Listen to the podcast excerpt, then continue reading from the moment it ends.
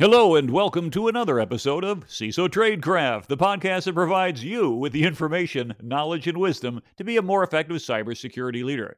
My name is G. Hardy, and today I've got a special guest, Christian Hyatt from Risk3sixty, and we're going to talk about compliance and some of his business model ideas and what I think is incredibly interesting the CISO archetypes. So, we're going to discuss those, and you can try to figure out where you fit into those models. As always, if you please follow us on LinkedIn and make sure you subscribe so you don't miss any updates. So, anyway, Christian, welcome to our virtual studios.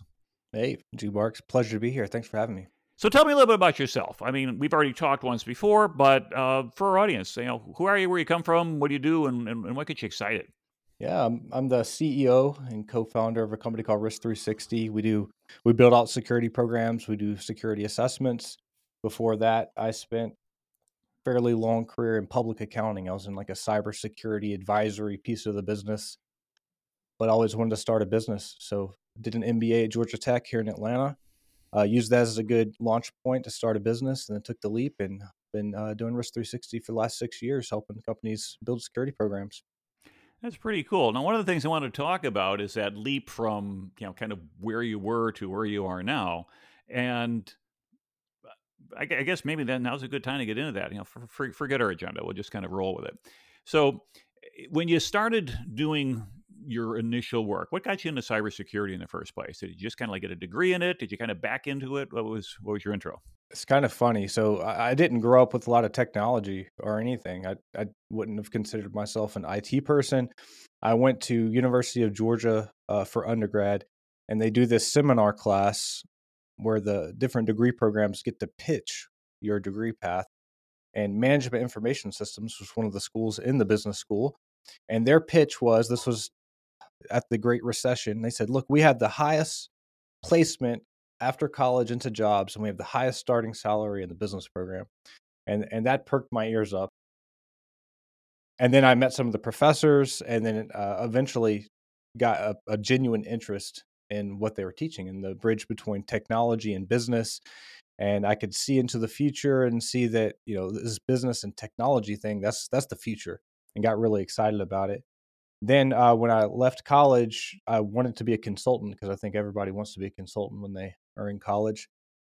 Went to a public accounting firm and they told me i was going to be a consultant but what was emerging in the market at that time was cybersecurity so somehow I got put on a really big cybersecurity consulting project and I became the cybersecurity guy. So I was staffed all over the nation on compliance projects like SOC 2 or cybersecurity assessments. And I just acquired all of this, uh, I guess, know how and subject matter expertise around cybersecurity. Did my career there, but in the back of my head, I always wanted to start a business. Uh, that was my end game. I always joke it could have been a taco stand, a coffee shop. I really didn't care. I just wanted to start a business. So I was always looking for opportunities to do that went to the MBA program at Georgia Tech because they have like an entrepreneurial program there, and then built out a business model. I met my business partner Christian White there, and then launched really as just a one man consulting firm and uh, accumulated projects and eventually built out a business model doing security assessments, doing different types of certifications. We built out a, a SaaS platform called Phalanx, and now we're at about 50 people, and, and it's just kind of you look back and you're like, man, that was a, journey, and suddenly we're here. But that's that's the long story, I guess. Well, it's interesting though because a lot of people I talk to have, as you said, you, you mentioned two aspirations, which they may be for everybody, they might be for some people. One is to be a consultant because it's an opportunity to work on different things. I remember when I left active duty from the Navy, my first job was at Booz Allen, and they advertised themselves as a bunch of consultants who shared a photocopier machine. And as a result, it's like you get to work on really interesting stuff because as a consultant, I've observed people hire you for one of three things. They want you to do something they don't know how to do, or they don't want to do, or they don't have time to do. I mean, that could even be true for an oil change, right? You might not have time to do your oil change, you might not want to do it, or you might not know how, but you go ahead and you drive in, somebody does it for you, and that's great. And so that's kind of a basic service model. But in, in security consulting, it's a little bit broader from that because you've got a whole range of things you can do. But as you started out as one guy, when you say let go of that rope and fall to the floor and be on your own, was that kind of a scary transition, or did you kind of build things up to the point where it was just kind of uh, you had a really safe landing spot with business lined up for you? No, it was very frightening. I was I was starting a family at the time, so it felt like there was a lot on the line. I had a partnership offer at two public accounting firms, so my opportunity cost was fairly large, and I didn't take a single client with me. Sometimes, you know, you, you take one or two clients and you start your firm up from that. I had none of that. I, I, really started from scratch. I had one client that was willing to take a risk from me with me, and I was like, all right, well, this will pay for a couple months of my mortgage, so I'll give it a shot. But I think some of my personality traits lend itself to business. One one I would consider myself more of a business person than a cybersecurity person. I'm really good at taking building systems and processes, including business processes. I like to lead people. I like to serve. So those things kind of lend itself to to growing a business. So what I found was I was really fortunate in that there was a lot of demand for cybersecurity services. So when I got out there, I was delivering good services, and at first it was just word of mouth and people would refer me off to the to the next person and the next person and i didn't really change my lifestyle. I didn't you know i was i was making decent money but i didn't like go buy a bigger house or anything. I just started stowing stuff in the bank really saving up with the goal of building a business out of it and me and my business partner who's also named christian we're, we're just in that mentality. We really wanted to scale a business self-fund it build uh, scalable practice areas. So it was just a little bit of discipline, doing good work, having a little bit of discipline, willing to take the risk, and kind of worked out from there. There really no secret sauce. People always ask, like, what's the secret to starting a business? It's like doing the right thing for a sustained amount of time. just keep doing it, do the right thing, and like things kind of work out and have a great market that helps. Yeah, I think you, you're onto something there. And and you mentioned something almost in passing, but I think it might also be a critical success factor, and that's a partner with yep. whom you can work well. And uh, tell me a little bit about that. Were you guys like uh, complementary or redundant skills? Were you like two guys back to back in a bar where you're each facing a different direction? Or did you find out that you were kind of both running at the same direction, meaning you had the same strong points, but maybe the same weak points? So, me and Christian White, we call him CW, we're, we're very different individuals personality wise. So, I, I, do think that we fill gaps. The way we actually met was uh, that Georgia Tech MBA program they made you have name tags and he was a guy sitting at the the very front row. He's a west point grad army officer straight back but the name tag says christian. I'm like well, this is an easy icebreaker. My name's christian so i'll sit next to this guy start a conversation because i didn't know a single other person in the program. And then pretty much right away we realized that he was there to start a business i was there to start a business and uh, there's a book called Traction uh, by a guy named gino wickman and he describes leadership relationships at that level as you want a visionary and you want an integrator. The visionary is the person who has the ideas, they're good at speaking, you know, probably not the most tactical person. I kind of fit that role in some ways, whereas CW is a great integrator. So uh, if you're worried about things like who's going to run payroll, who's going to set up the business systems, who's going to do the taxes, he, he's really good at all that stuff and much more. So I think between the two of us, we filled a lot of gaps for each other. And and we're basically on the same page from day one and like what how we wanted to build the business why we wanted to do that and it helped that we had you know 18 months to figure it out before we made the leap. That sounds great. Yeah i know that business schools now you can specialize in cybersecurity uh, that didn't exist back in my day even as an undergraduate or graduate degree and uh, even the entrepreneurship i think is huge. What do you think was unique in your mba program on entrepreneurship as compared to maybe non-entrepreneurship. I mean, when I did my MBA in the '90s, uh, that wasn't available. So I feel like I I study real well. I I did real well. I graduated at the top of my class, but I didn't get what I was looking for, which is those last little pieces of information to say, you know, strike off and then change your slope and go up with your small business. So what do you, what do you think that you might have learned in the in the business school that helped you there? I might be the wrong person to ask. When I first graduated, I was pretty cynical about like the value the MBA program had, honestly. I think me and CW were the only two guys that started a business out of the MBA program. But over time, I've kind of changed my position on that cynicism because I, I realized what it did is one, it gave us time, just time to think about it, gain the courage to make the leap, to get to know each other, to establish a foundation, eh, which was essential. That particular program also had uh, an opportunity to pitch the business that you wanted to start and you you actually had to pitch it to private equity firms. So it was like real guys, and some of them actually wanted to develop a relationship after we uh, uh, launched after we got out of the MBA program. So I think just going through the motions and having really tough conversations with each other and having dedicated time to do that. Like we did a, a two week trip to China that the MBA program made us do it, and just being around each other so much, coming up with the foundations of how we wanted to start a business, developing a relationship, honesty, rowing in the same direction. I don't think there would have been any other opportunity in normal life to to develop that kind of partnership and, and business plan outside of that dedicated time.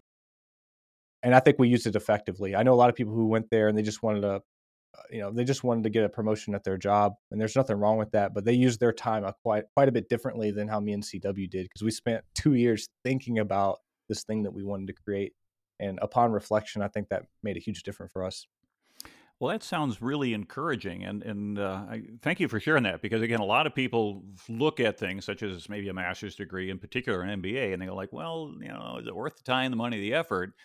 Uh, what I found also is that it makes you conversant in the language of business. And for somebody who perhaps started out highly technical and then wants to become either an entrepreneur or work their way up to a CISO level where they're actually dealing with other C level executives, having the ability to speak in terms of finance and risk and managing the enterprise and global uh, economy, things like that, uh, that's kind of a different world and once you kind of poke your head up in there and you you master that language you really can't go back. Uh, you, you see the world at a different level don't you for sure. Uh, that that might be something i took for granted because i had a business degree undergrad as well but I, I think about this a lot when when you're talking about a successful executive and specifically a successful ciso it's not really you know what gets you to that level is great subject matter expertise like you're good at a compliance framework you understand security but what makes a successful executive is often the ability to lead a team, the systems in which you put in place to manage and motivate and to communicate to executives, the ability to put together budgets and understand business objectives and how what you're doing from a security perspective supports that. And those are all very different skills from the day to day security skills you need to be successful. And for a lot of people, maybe formal education is the path to that. I've seen others who've just served under great mentors or in the military that acquire those skills. But you have to be able to acquire those skills to be a really successful executive or, or CISO for that matter, too. So, to your point, yeah, that's probably a good gap to fill. That's some some very good, uh, very wise advice. So thank you for that. So I guess one one last thought then, in terms of your journey to where you are now, when did you and CW decide it was time to hire your first employee, and and what did that person do? so early on, we hired out of necessity. Like it was a pure economic decision. We had too much work to be able to execute. So we hired probably our first dozen or so hires were all consultants. We we never contracted out. We always hired full time employees, uh, which I think is probably fairly unique in our space. And and then after that, we did hire some ops people uh, like we hired a, a, someone we call our HR department vibes. So we hired someone to do HR. We hired an ops person, and then we pretty much immediately began building this platform, Phalanx, which is a, a platform that we use to manage our security programs for our clients. So um, that that was how it was. But it was economic reality, and it was scary, by the way. Like you're talking about losing sleep and just being anxious because you now you know you're on the hook for keeping a business up and running and someone else's livelihood and I would say the first three or four years of the business, I mean, I lost a lot of sleep simply because I was always worried about closing enough business to keep all of these people gainfully employed. And then after about four years of doing it consistently and kind of building a sales team and stuff, I, I, gained enough confidence where I was like, you know what, we've been doing it for the last four years. We have systems in place. There's some predictability. But I think most people just got to get over that hump, uh, make the jump to hire, but make make it make financial sense. Right, and so you were kind of your own HR department for the first dozen people. It sounds like. Yeah, eh, if there's consultants out there uh, listening, there's a couple things that we did right, and this is probably not in my own interest to even share this information. But some of the things we did right is is we came, pretty much our entire model was based on recurring revenue opportunities. So we we we really shied away from one time consulting gigs and looked for stuff that would happen every year. So, an annual security assessment, building up mechanisms that, you know, it's a managed service type of thing, or audits. That's why we got into that business, even though that was kind of my trade anyway, like SOC 2 audits or ISO audits. You have to do them every year. And I think it's really hard to transition from that hunter gatherer. Like, yeah, you're doing consulting gigs and then they go away and you have to find the next consulting gig. If you can avoid that and do more reoccurring revenue stuff, that that is for us part of what I guess gave us some confidence to hire people. But it also helped us develop really long term relationships with our clients because they knew they were in this for a couple years. They have to do the audit every year. We're trying to give them advisory on how to build a sustainable program, how to build a great compliance program. So at the end of the day, it ended up being a triple win where it was good for us, but also really good for the client. And I think that little tweak that we did early on to build our business around that stuff really helped out. And that and that makes sense because for those who work, for example, red teams, and you know, my son's a pen tester, and I, I tell him, I said, hey, I can love to get you on some jobs, but I'm not going to get you back to back. And the reason being is that on a pen test, you're pretty much the client is only going to see the world from the perspective of the toolbox of that pen tester. And if it's the same toolbox every six months or however often, you don't get exposed to other viewpoints. So I really recommended mixing it up. But there's some value from the perspective of the audit that you want to have somebody who knows your business, who understands what's going on, who can effectively go through and ensure that the company is compliant with their own policies, as well as external rules and regulations. And if you had to train a new auditor every six months or a year, well, you're going to have all kinds of trouble as a client. So, really, your business model lends itself well to those longer term types of relationships. Yep. And that meant, that meant saying no to a lot of stuff early on, too. Like, there were some really cool one off assessments that we said no to because we knew that meant we were going to have to staff up or was going to commandeer all of our time. But then once that went away, we'd have to find the next one. So we've kind of built a whole business model on with organizations that value that long-term relationship and it, they, they need to truly value it because we're not salespeople we're not talking anybody into doing anything they don't want to do but anytime that we see an organization that truly values and will get value from a long-term relationship and is into that kind of thing, it makes sense for all parties. That's really where we dedicate our effort rather than the one offs. We have taken one offs. That's not to say we haven't done that, but just showing the discipline to do that over time. I think looking back on it six or seven years later, I'm glad that we've been disciplined along the way. It's put us in a unique position. But that's not easy to do early on when you need to eat. That's true. And, and it's hard to fire a customer or even a prospective yes. customer. And yet, if it doesn't fit the business model, one of the recipes for failure is trying to make everybody happy, and you can't yeah. do that. Um, you know, you just you'll run out because everything's a one-off. There's no scalability and a huge amount of bench time in between it, where you've got to pay somebody while they're kind of waiting to get back out in the game again. Yep. You can do that if you're a huge corporation, or for those of us who worked in the big four and a half, as I like to call them, because you never know who's going to go out of business or merge next. Yeah, there's there's some economies of scale there, but in, in your particular case, I think you, you hit kind of a nice combination. And so it sounds like being able to have the, the opportunity to meet somebody who was complementary in your skill set, that you had the incubation period for your idea in B school to be able to hit the ground running in terms of being able to go ahead and get some work in the door, grow that business with the discipline of out, you know, focusing on recurring revenue rather than outside one offs hiring in people to expand along that same core area and then finally filling in the infrastructure. If did i kind of get that sequence correctly in terms of what you, nailed it. i'm going to record i'm going to record that summary and that'll be my pitch going forward but that's that's pretty much exactly it. That's the recipe. Well, good. The nice thing is, it's going to be right here on the uh, Tradecraft podcast, so you can go ahead and replay it anytime you like. Well, we're talking about compliance and audits and things such as that. And for a lot of people, they're familiar with maybe one or two types that they've had to do as part of their job. But if we look at the alphabet soup of ISO 27000 series, PCI DSS, GDPR, HIPAA, CCPA, SOC 2, MOUSE, can we dive a little bit briefly into each one of them and why an organization would probably be using that? Because as you indicated, you're not in sales. You don't walk and ring a doorbell and say, "Hey, would you like to do an ISO 27001 cert? It could be really good for you." Um, yep. No, they already have decided that. So, any particular order you like, or I could just kind of give them back to you in that order, and you can kind of comment on each one. Yeah, I'm happy to comment on each one. I think the good thing is, is it, it doesn't matter which uh, framework you choose, the reasons for doing them are the same. And there's only three reasons that a company might choose to do any compliance framework. Um, and the reason I like the, the compliance world from a business perspective is you're not going to talk anybody into doing compliance.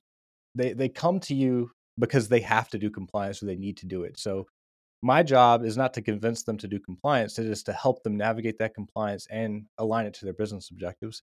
And the three reasons that companies will do compliance is either they want to reduce risk, so a risk management story. So I'm going to implement ISO 27001 because I want to genuinely reduce my company's risk of a cybersecurity breach or what what have you. The second reason they might do it is revenue generation. So literally obtaining a certification is between them and doing business with someone they want to do business with. So you take a small SaaS company and they're trying to do business with Bank of America, they'll say, "Hey, Bank of America told me I have to have a SOC 2 report to do business with them." Or I'm seeing SOC 2 in all of these contractual requirements. So now my objective is to help that organization navigate SOC 2 so that they can get the revenue that they so desperately need and want. And the third reason that companies might want to do compliance is cost or complexity reduction. You'll see an organization come in and they'll say, look, I have to comply with SOC 2, ISO 27001, GDPR, PCI. My engineers are burdened because they're getting audited nonstop and they can't even develop a product. I'm tired of being audited. I'm fatigued. We have high turnover. Now my job is to come in there and help them reduce that complexity. I'll, I'll say, hey, look, let's implement the single framework strategy. Let's harmonize all of these audits into one security program. That way, that your team's not overburdened. They have to take one screenshot and it meets the requirements of all these different audits. And voila, you've you've saved a ton of effort and cost associated with your compliance program. So those are generally the reasons that companies do that. And going into it with that perspective and helping my job, is I just want to understand why they want to do it. That way I can adjust my technique to help them accomplish that business objective. That's that's generally why they do it. Mm-hmm. And that makes good sense. So there's there's three different requirements for it, and you know usually it's imposed upon somebody. You can go ahead and achieve some cost savings. You can reduce some of the complexity, and reduce risk, of course, because that's yep. ultimately what a lot of these frameworks are all about. If you follow them correctly. Now, you did mention something that I, I took a note on. You said this single framework Yep. And that's sort of that elusive holy grail out there that says if I've got this whole range of these different compliance requirements, what is that ultimate single framework that allows me to get a check in the box across the board? Or is that mm-hmm. more kind of a notional uh, approach? Yeah. So we literally built one out over time. So I, I mentioned our, our platform Phalanx. So we've kind of built a harmonized control framework that helps you comply with multiple different uh, compliance frameworks, and we'll execute that. So we kind of have a playbook to help someone implement a single framework strategy. But generally, um, they, it is all the, a very similar set of requirements uh, in terms of you have to have an information security program, you have to have governance structures in place, and you could typically harmonize against a set of principles to meet multiple compliance requirements. Now there's a ton of nuances. Like, for example, sometimes the scopes are different between compliance requirements. My SOC 2 scope is over one product, but my ISO scope's over another. So that presents some challenges. ISO has a couple very unique uh, requirements, like they have something called an information security management system. So you have to, yep. So that's that's unique to it. SOC 2 has a system description. It has slightly different audit requirements. FedRAMP is over, uh, like you have to do like GovCloud or have a very, uh, very, very highly secured system, and they have a system security plan. So all of them have unique compliance requirements. But when you talk about the principles to implement, you can typically harmonize those pretty well. And then depending on how complex your organization is and how many products you have and business units, it gets even more complex.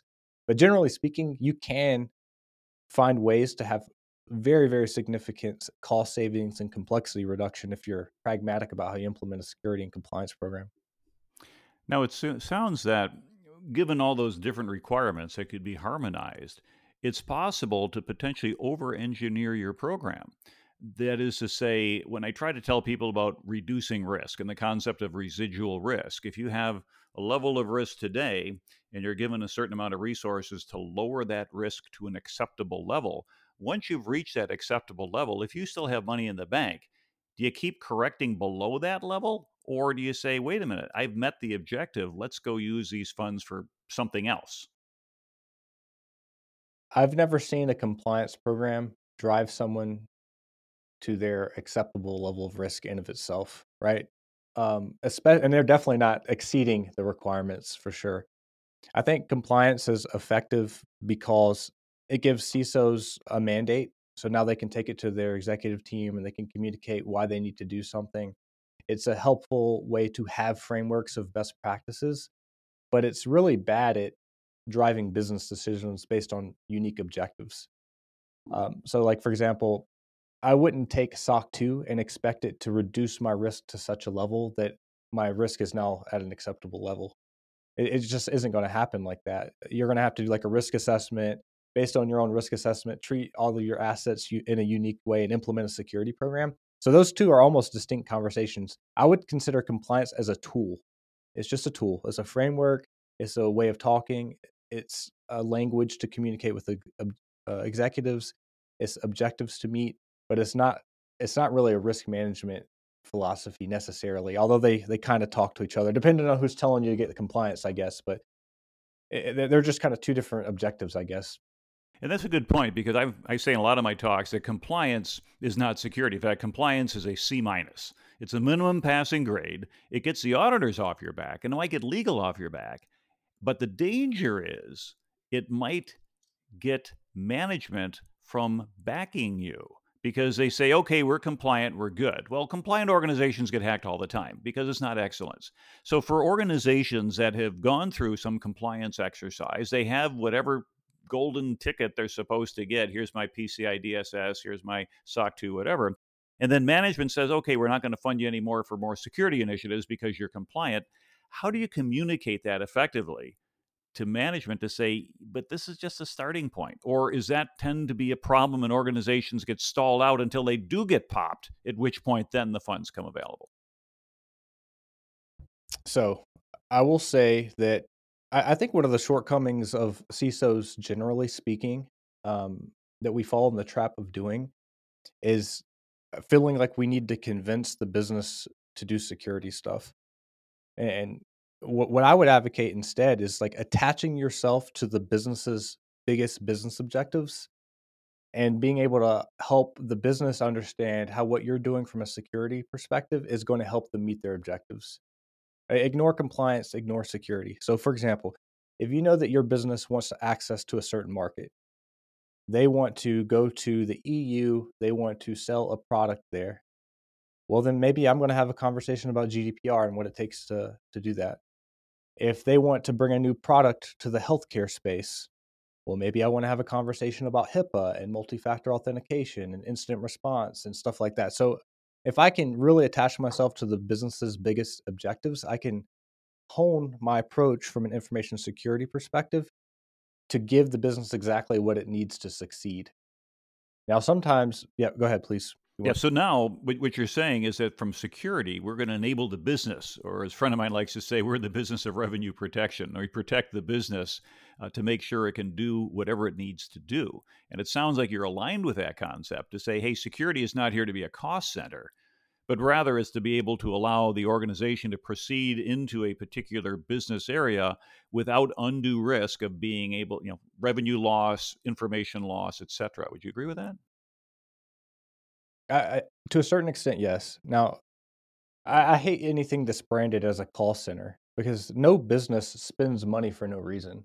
There, there's a reason that they're doing the things they do. Now, maybe it's not clearly attached to revenue generation or anything like that, but there's a reason. It's sustainability, it's uh, you know, it's insurance. It's, it's a, there's a reason they're doing information security.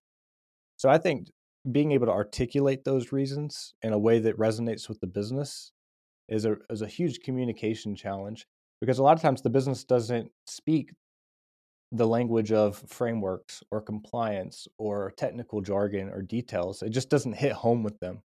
But what the business does understand is you want to accomplish this mission, and here's how information security helps you do that and here are the potential risks of not doing that and then help them with that decision making criteria obviously the conversations are much more nuanced than that but having the patience building the trust and the rapport with the leadership team so that they'll listen to you and take you seriously and understand that you have their best interest at heart and that you're someone you're the voice of reason that, and they need to listen to you that's that's the trick to me because so often as CISOs we come into an organization we do a gap assessment we bring them the results and we say, look, these are all our gaps. We need to fix those gaps. And it's kind of intuitive to us why we need to do that. But we didn't ask the business a single question.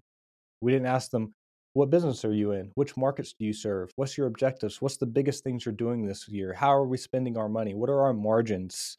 Uh, what's our people issues? What are our business, biggest continuity risks? Like there's a whole slew of stuff. So sometimes we need to ask those questions to understand and level set with the business and earn their trust. And that will allow us to earn a seat at the table where we can have conversations about some of the things that we want to have conversations. And there's really no shortcut to that. You can't shortcut that trust. Now, when you do a number of assessments, you've probably done over a thousand of them in the history of your business. You, have run into a number of CISOs, and you've recently published kind of an ebook uh, called The Five CISO Archetypes Clarify Your Role, Align to Business Objectives, and Be Happy Doing It. And I thought it was a rather interesting view because you've addressed this for current and aspiring security leaders. Uh, what was it that caused you to kind of put pen to ink or fingers to keyboard and try to come up with yet another way to slice and dice a, population of professionals. Yeah, one of the things I like to do is is to categorize things to better understand them. It, it helps me train people on it, like my own consultants on our team. It helps me kind of think through who I'm interacting with and why they might be the way they are. And uh, we have a virtual CISO team that comes in and stands up uh, security organizations, or we partner with the CISO to help them accomplish their mission. And one of the things I started realizing is is there are these different security leader types out there. And if I can understand who that security is, their how they operate, who they are, then I can better serve them as a consultant. So we we noticed like there's an executive archetype who's a great communicator, good visionary, great leader, but maybe lacks the technical skills. So if I'm interacting with them, I want to help support them on the technical side. There's the engineer who's kind of the opposite of the executive, who is the technical person, wants to go and implement, but hates communicating, hates doing budgets, hates kind of governance stuff. So I can support them there. So uh, just as a thought exercise, one day we started whiteboarding these different like characters or archetypes that we were dealing with. And we narrowed it down to five. And I was like, wait a second, these are like the five CISO archetypes. And so we wrote an ebook about it, and it started off as a lunch and learn that we'd give internally here, just to kind of train consultants on personality types, so you can examine yourself, your own strengths and weaknesses, and also potentially examine the clients that we're serving. And someone was like, "You should write an ebook out of that. That's pretty cool." So, so I did. But that's where the initial idea came from, just trying to better serve the clients that we're working with. Well, that's pretty neat. So let's kind of walk through those five. You mentioned the first two, but let's take a look at, for example, like strengths and weaknesses of the executive. Uh, when you find someone, you kind of outline that as a great leader, aligns with the business objectives but kind of a little caveat in there must be supported by doers. So, what are the um, the pros and cons of running into a executive CISO archetype? And then we'll go down each of the uh, other four as well. Sure. So, so an executive often does really good at um, highly complex organizations, cross functional organizational leadership, leading and inspiring others, communicating to the board. They're they're good at a lot of those things. But if you've ever worked with a visionary or an executive, they're they're terrible at doing things. They're never going to format an Excel spreadsheet. They're probably never going to do the detailed analysis it takes to implement a SOC. Like those are just things that they aren't great at. So what we recommend is hire for it. Uh, it's it's all about who, not what. So who's going to do that for them? Um, so they're really bad at those types of things. So they need to build a team around themselves. And and one of the things that we've noticed is that CISOs often don't do a great job hiring. They hire good people, but they don't hire people that fill their gaps. So for the executive, if you know you're a great visionary, maybe hire that compliance guru, maybe hire that technical subject matter expert or that SOC analyst, because those are going to fill a lot of your gaps. So an executive then might work well in a larger organization where you step in and there's already a pre-existing set of people, the mission's well defined, and you can step in because you can communicate well with the other C-level staff, you can push things and and ultimately somebody gets stuff done. But of course, you indicated the potential danger there is is that you know even a smaller one, a startup, or you know significant turnover. It's just a matter of being able to have that big picture approach, recognizing that unless you're also dedicating into the details, either personally or by hiring for someone to do that, that the program's going to run into some real trouble. Yep. A, a good exa- a good example there might be, um, and we'll go into the engineer. So a lot of our clients are high growth tech companies. It's kind of a product first company move fast and break things type of thing. Very low tolerance for bureaucracy. I've seen them hire executives because they interview well, but they don't really do well at that organization because it's too flat. There's just not the need for that executive presence. And maybe what they need is a really good engineer, an engineer archetype who understands product, understands SDLC, can communicate the technical issues, especially at these startups that are heavily engineering oriented. And you have to earn the respect of other engineers for them to really listen to you and they're just really good at that organization because they speak the language, they operate within that culture, they get the the ins and outs of the org. So that would be a, case where, like, if I'm a business and I'm hiring a, a, a CISO, I might have a great candidate come down that is an executive and be very tempted to hire them. But if I do a little self analysis, maybe I'm like, you know what, I really need an engineer archetype here. That's what we should be hiring. So we've got an executive, we've got the engineer, and the next one you mentioned is a GRC guru. Yep. Tell me a little bit about the GRC guru. This is probably my bias because I work with a lot of compliance programs, but I've noticed so many CISOs. What the re- the reality is of what they do is they're a security compliance executive.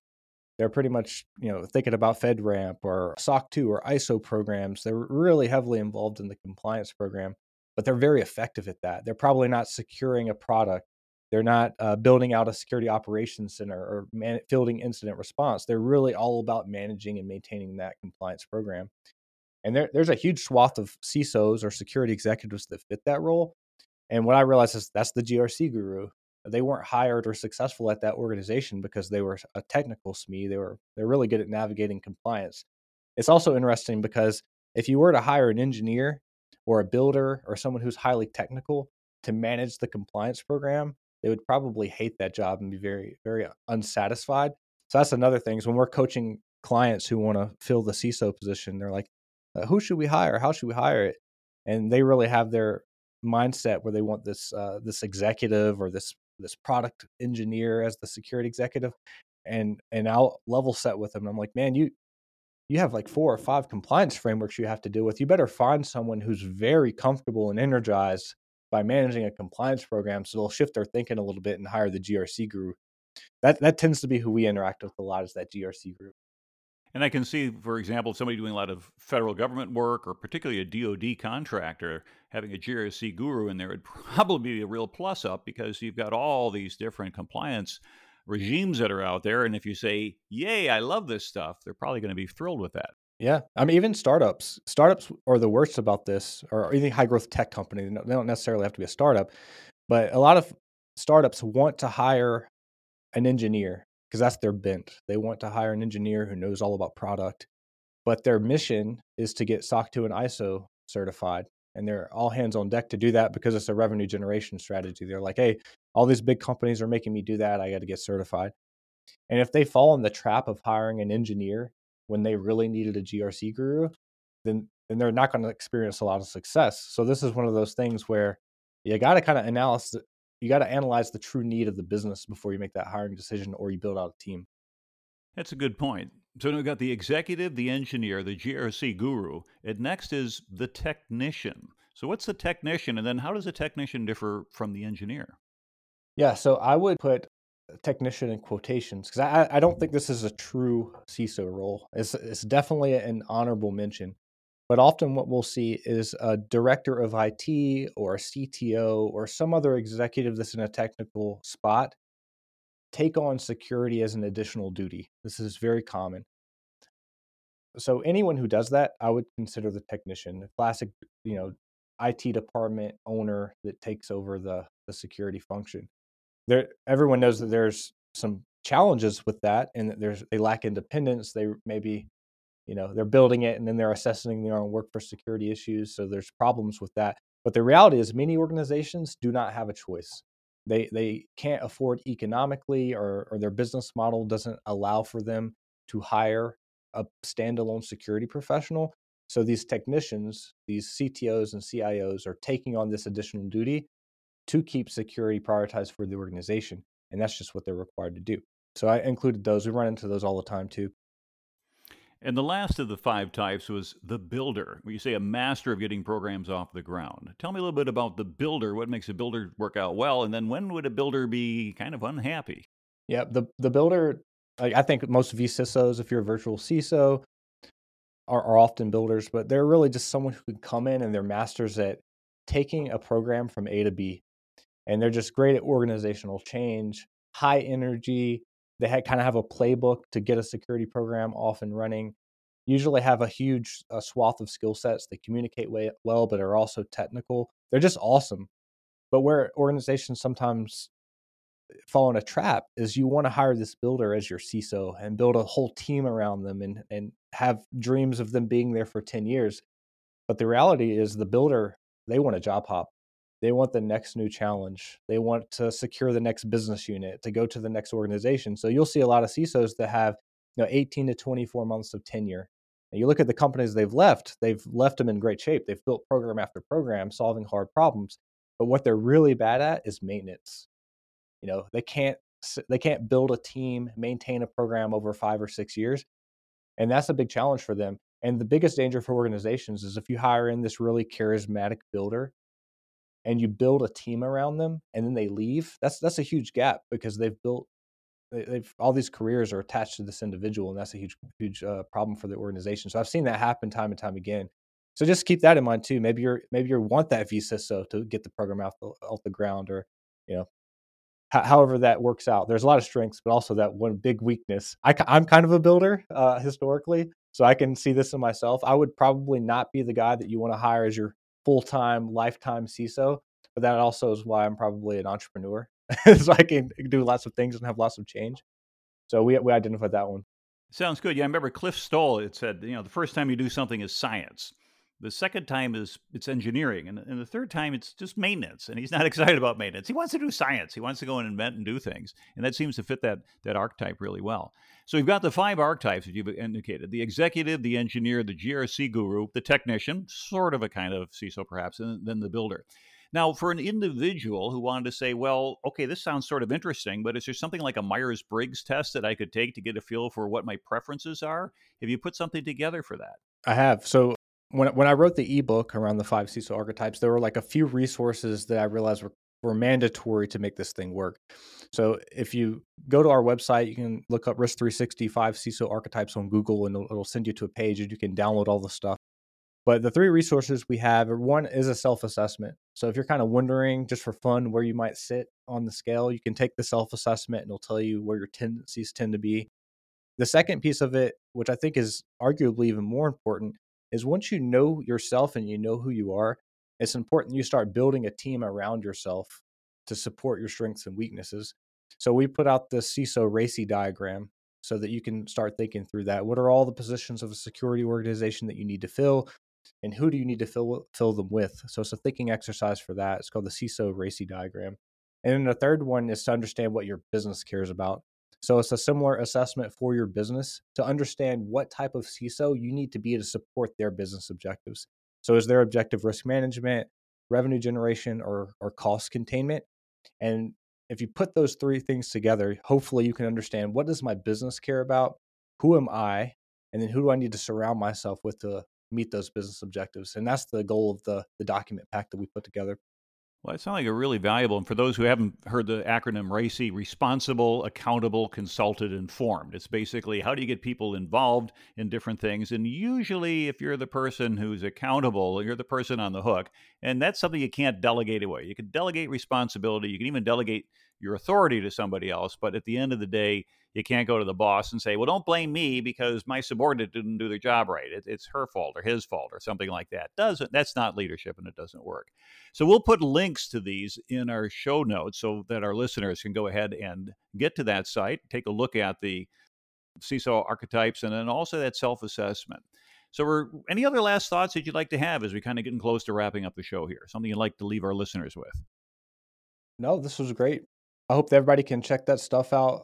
We have some talks coming up. We're on other podcasts. We try to put out a lot of uh, thought leadership just like this. So if if you're trying to get up to speed on SOC 2 or ISO or security topics, we literally have a whole YouTube channel of free content where we talk about stuff like that. We have white papers on our website where we just give information away like this. In fact, our GRC platform has a free version that you can do a whole gap assessment against different frameworks and it'll spit out a, like a gap assessment report. So we, we really do try to give a ton back and hopefully we get a little bit in return. So if you're looking for resources out there and thought leadership, we we make a big effort to develop that internally and hopefully it's helpful for the community. Well, that's awesome, and appreciate your contribution to to the community as well. That's great, Christian uh, Hyatt, uh, Risk3sixty. It's been great having you on the show, And for our listeners out there, thanks for listening to another CISO Tradecraft program. We hope you've enjoyed learning about the information that we've discovered, some of the entrepreneurship, some of the ideas of the CISO archetypes, and of course, some information on compliance and the different programs and the like. And if you like the show, please share it with somebody else. Like us on your podcast platform and let everybody else know that CISO Tradecraft is probably good for their career as well.